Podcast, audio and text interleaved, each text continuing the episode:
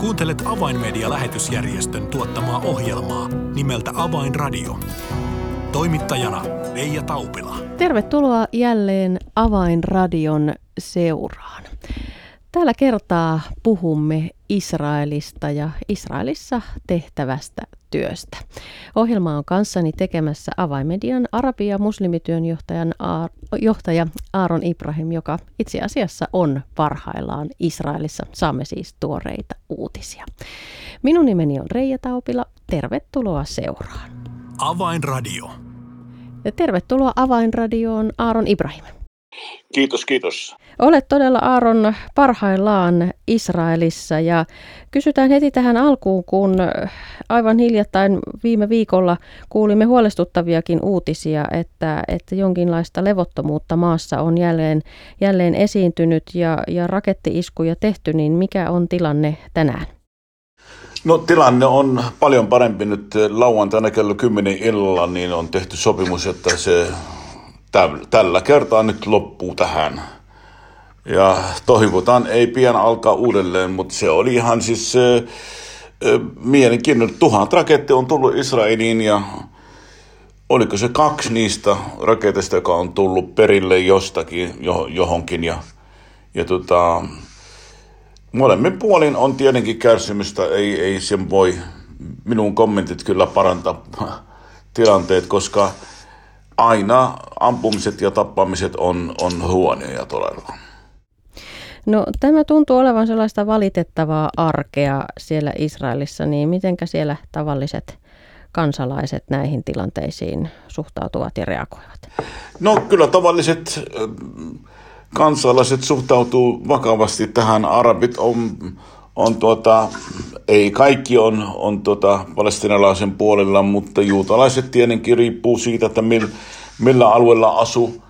Tel Avivissa eilen olin, ja ihmiset siellä sanoi mulle, että ihmiset alkaa suhtautua ihan tavalliseen elämään. Semmoinen, että kun kuuluu vaan sireenit, niin rannalla oli ihmisiä, ne jatkoi siellä olla. Mutta mitä lähemmäksi sitä Gazan rajaa asutaan, niin siellä sitten mennään siihen pommisuojaan. Eli se riippuu, missä kyllä asuu. No, Aaron, sinulla on myös hyvät suhteet juutalaisiin, messianisiin seurakuntiin ja myös sitten arabiseurakuntiin, niin näkyykö tämä konflikti jollain lailla näiden seurakuntien ja uskovien välisissä suhteissa? Ei kyllä näy. Niistä ei paljon puhuta. Ja ei kyllä mun mielestäni sitten sillä lailla on vaikuttanut siihen ihmisiin, varsinkin uskovin, ei siellä ole kyllä vaikuttanut. Ja molemmat puolet kyllä rukoiletaan asian puolesta. Näin varmasti, eli on hyvä kuulla, että tässä kun veljin ja sisarina ollaan, niin silloin tämä politiikka jää sivuraiteelle. No, Aaron, syy miksi olet Israelissa, niin ei nyt ole suinkaan tämä poliittisen ja paikallisen tilanteen arvioiminen, vaan olet siellä syystä. Olet muun muassa tapaamassa arabiankielisen satelliittikanavan Al Hayatin tiimiä, joka huolehtii kanavan saamasta palautteesta, eli jälkihoitotiimiä, niin minkälaisia raportteja olet tällä kertaa tiimin työstä saanut? Joo, kyllä olen täällä tapaamassa sitä tiimiä tietenkin, mutta olen myös tapaamassa niin messiaanisia organisaatioita ja varsinkin Bibliaseura ja Shelanu TV. Mutta kun kysymys on siitä, miten tämän Al Hayat jälkihoitotiimi, niin kyllä paljon on ollut työtä. Ollaan nyt kehittämässä aikamoinen systeemi. Perustana on tämä äly, mikä se on se tekoäly vai mitä sitä kutsutaan suomeksi, GPT, niin sen pohjalta sitten oma systeemi, joka voisi auttaa meitä vastaamaan katsojien kysymyksiin ja palautteisiin, ja me ollaan kehittämässä sitä, ja kyllä mun täytyy sanoa, että se on aivan ihmesysteemi, että se vastaa aika hyvin kysymyksiin, ja varsinkin kun ollaan yritetty kehittää sitä, että tämä meidän vastaaja, meidän äly, tekoäly, niin on myös entinen muslimi ja kristitty. Niin se on aika hyvä ja hauskaa katsoa, miten tarkkaa se pystyy vastaamaan.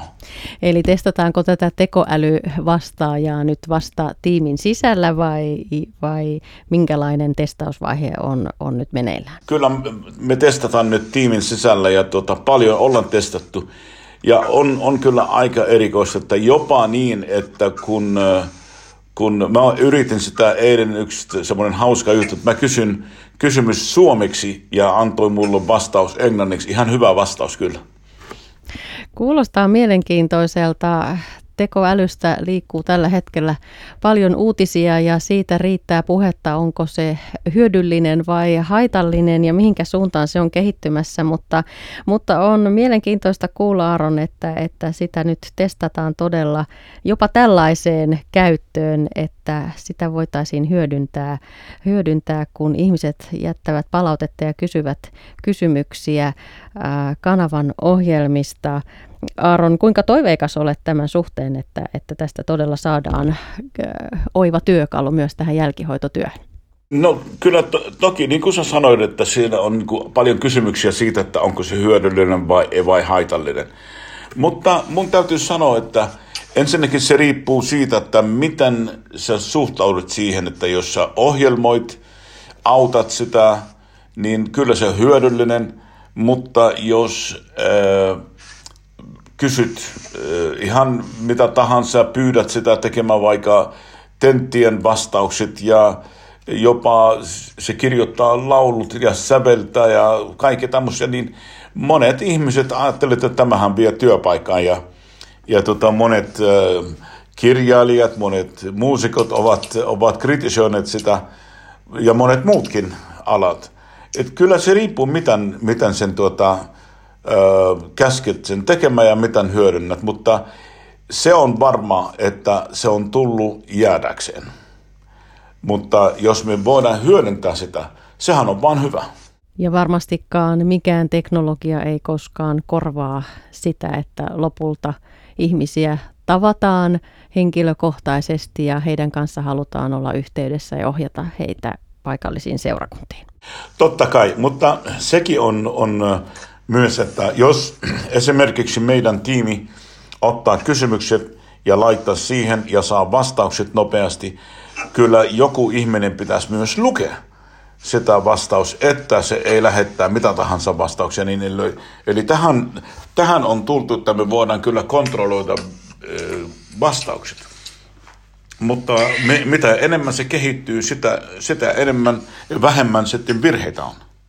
No jäämme mielenkiinnolla seuraamaan, mitenkä tämä asia kehittyy ja voidaanko sitä turvallisesti alkaa soveltamaan myös tässä jälkihoitotyössä. No Aaron, todella siellä on tiimillinen henkilöitä, jotka tätä jälkihoitoa parhaillaan hoitavat, niin voitko kertoa yleisesti, millaista palautetta nyt tänä keväänä erityisesti on tultu ja minkälaisia määriä olette kanavalle tänä keväänä saaneet palautetta? Kyllä me olimme saaneet aika paljon palautetta, niin viimeisen vuoden aikana niin saatiin 87 miljoonaa reaktiota palautteita, niin eihän tietenkin kaikki ole semmoisia kysymyksiä. Jotkut kirjoitti kiitos, toiset siunausta, toiset menkää helvettiin, niin tämmöisiä. Mutta kyllä niitä on ollut myös paljon. Semmoisia palautteita ihmiset haluaa Uusi testamentti, Raamattu, haluaa kysyä kysymyksiä. Ja siihen on tultu siihen tulokseen, että kyllä meidän tiimi ei yksinkertaisesti jaksa eikä pysty vastaamaan kaikkiin, joten me jouduttiin palkaamaan enemmän ihmisiä. Mutta nyt jos tämä systeemi tulee käyttöön ja auttaa meitä, niin kyllä se helpottaa työtä. Mutta kyllä ihmisiä täytyy kyllä palkata enemmän. Tällä hetkellä meillä on kyllä iso tiimi. Se on ihan siis varmasti yli puolet meidän henkilökunnasta Lähi-idässä on pelkästään jälkihoitotiiminä. Eli Israelissa oleva tiimi ei suinkaan ole ainoa, vaan myös muissa maissa näitä tiimejä löytyy, eikö niin? On tiimi, jo Egyptissä on 11, Jordanissa 1 ja Israelissa 7. Eli tämä on ihan iso tiimi kyllä, kaiken kaikkiaan. Tämä on todella tärkeää työtä, kuten Aaron olet monta kertaa maininnut, että se, että Al Hayatilla lähetetään ohjelmia, niin se on yksi puoli asiasta, mutta kun ihmiset kiinnostuvat ja kysyvät, niin se on oikeastaan sitä työn ydintä, ettei ihmisiä jätetä missään vaiheessa heitteille ja yksin kysymystensä kanssa, vaan heitä halutaan auttaa ja tukea eteenpäin. Ja tässä matkassa uskontiellä niin on paljon apuvälineitä sen lisäksi, että on näitä jälkihoitotiimejä, niin Al Hayatin nettisivustojen kautta on ladattavissa paljon artikkeleita ja kirjallista materiaalia ja kirjallisuutta. Ja Aaron, kuten sanoit, niin kiinnostus saada Uusi testamentti ja Raamattu on myös keskeinen. Kyllä. Siinä on todella paljon. Me ollaan kehittämässä myös meidän kotisivumme enemmän ja enemmän. Meillä on siellä artikkeleita, meillä on kirjoja, Raamattu. Ihmiset voi jopa lähettää tai oikeastaan etsiä vastauksia kysymyksiin, joka on jo kirjoitettu artikkeleita niistä, niin meidän kotisivulle niitä voi ladata. Sen lisäksi me ollaan tehty musiikkipuolia aika paljonkin. Me ollaan soitettu hengellisiä lauluja ilman laulaja ja sitten niistä sitä musiikkia laitettiin kotisivulle ja sitten siihen PowerPoint niin sanojen kanssa aivan niin kuin karaoken tyylisiä, että pienet kotiseurakunnat, pienet seurakunnat, jolla ei ole laulaja eikä soittajaa, niin pystyvät hyödyntämään sitä ja käyttävät tätä seurakunnan kokouksessa.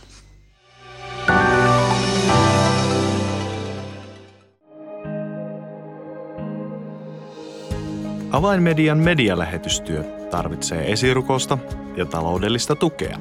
Lahjoita 20 euroa lähettämällä tekstiviesti numeroon 16499.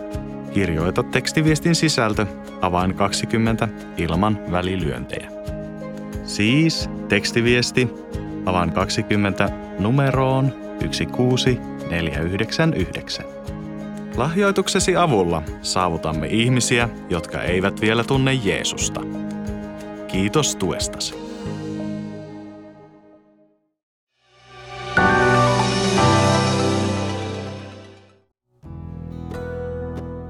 Avainradio. Signaali sydämiin. Kuuntelet Avainmedia-lähetysjärjestön tuottamaa ohjelmaa nimeltä Avainradio ja tässä ohjelman alkupuolella olemme keskustelleet Arabia muslimityön johtajan Aaron Ibrahimin kanssa siitä työstä, mitä Avainmedia tekee Israelissa ja erityisesti jälkihoitotiimin työstä, joka Israelista käsin vastaa osaltaan katsojien lähettämiin kysymyksiin. Aaron, tässä ollaan nyt mainittu Uusi testamentti ja Raamattu useampaan kertaan. Käytetään sitä aasinsiltana toiseen syyhyn, miksi olet Israelissa sen lisäksi, että olet jälkihoitotiimiämme tapaamassa. Olet myös ollut tapaamisissa Israelin Bibliaseuran kanssa, jolla on mielenkiintoinen Raamatun käännösprojekti meneillään, eli Vanhaa testamenttia ollaan kääntämässä nykyhebreaksi. Niin Aaron, kerro vähän tästä tarkemmin. Joo, toki niin ne, joka osaa hebreaa tai ovat kuulleet, niin hebrean kielen Raamattu, varsinkin Vanha testamentti, on vanhaan kieli nykyihmiselle täällä. Niin se on vaikea ymmärretään, mutta se on niin vaikea, niin verrataan vaikka suomenkielisen Raamattuun, niin 38 tai jopa vanhempi. Ja sitä yrittävät sitten nuoret ymmärtää, mutta todella vaikea, joten Bibliaseura Israelissa on päättänyt tehdä tämän Vanhan testamentin kokonaan, kääntää nykyhebreaa. Ja projekti on kyllä aika pitkälle, niin mä oon tällä hetkellä ihan siis jopa tänään, niin tämän ohjelman jälkeen lähden käymään sinne tapaamassa Bibliaseuran johtaja niin Viktor Kalischer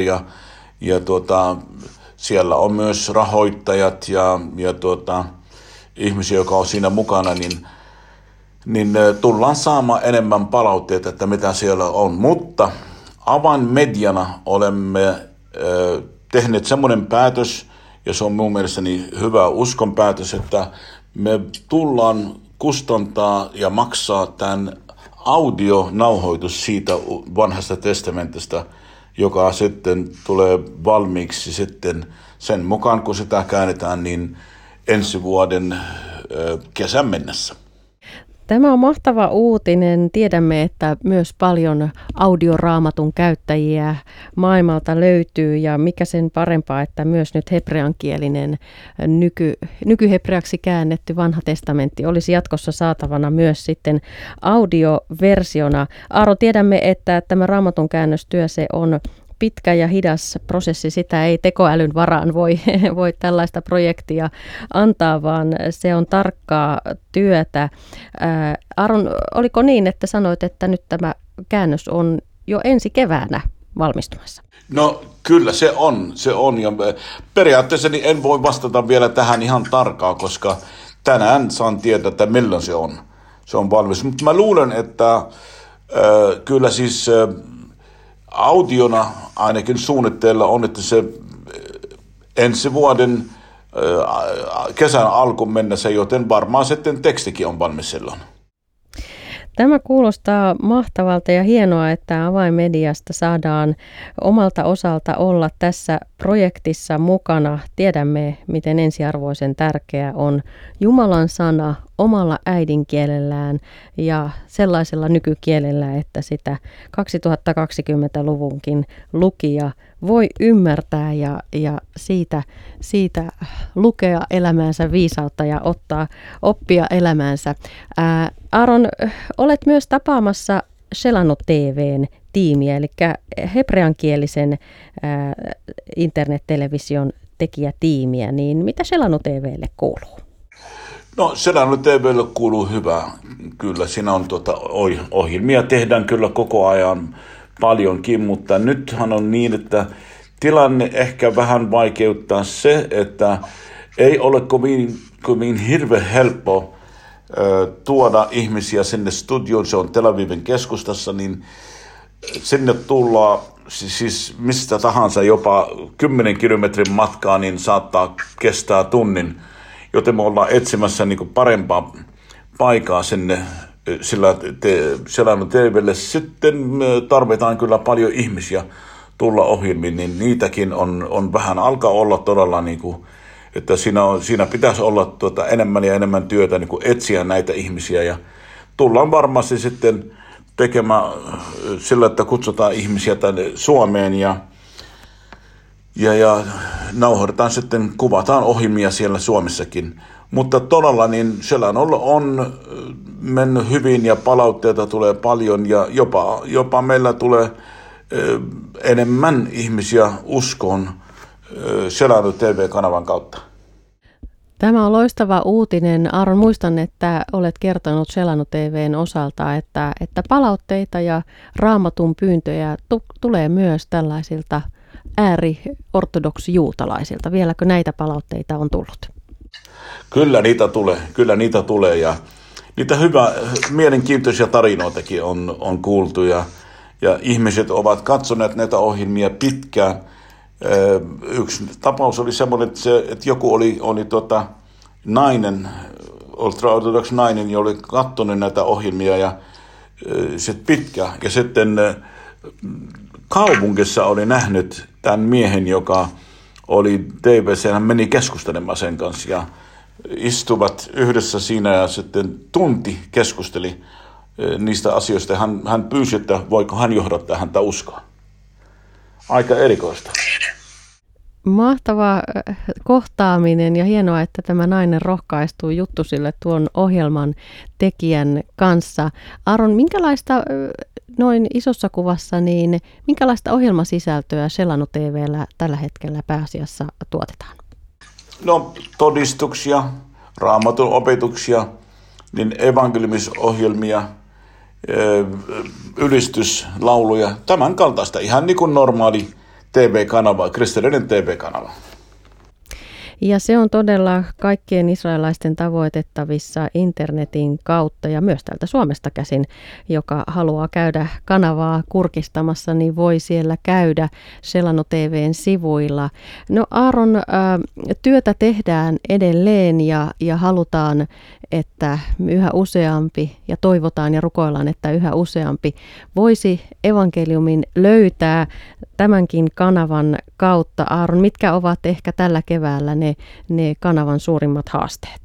No niin kuin mä sanon, tämä uuden paikan etsiminen, se on erittäin tärkeä, se onkin ties suurin haaste. Ja sitten myös näitä ihmisiä, joka on valmis tulemaan kameran eteen. Ei se Israelissa ole helppo. Ja kyllä täälläkin messiaaniset vainotaan.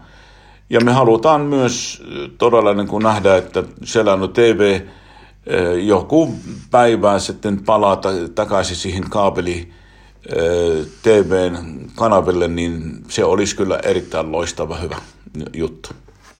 Nämä ovat haasteita ja samalla myös rukousaiheita, jotka toivottavasti ohjelman kuulijat sydämeensä sulkevat, että tämä uusi tila löydettäisiin ja lisää ohjelman tekijöitä saataisiin Shelanu TV:lle ja kuten myös Aaron aikaisemmin mainitsit, myös tuohon jälkihoitotiimiin löytyisi riittävät henkilöresurssit, että työtä saadaan tehdä.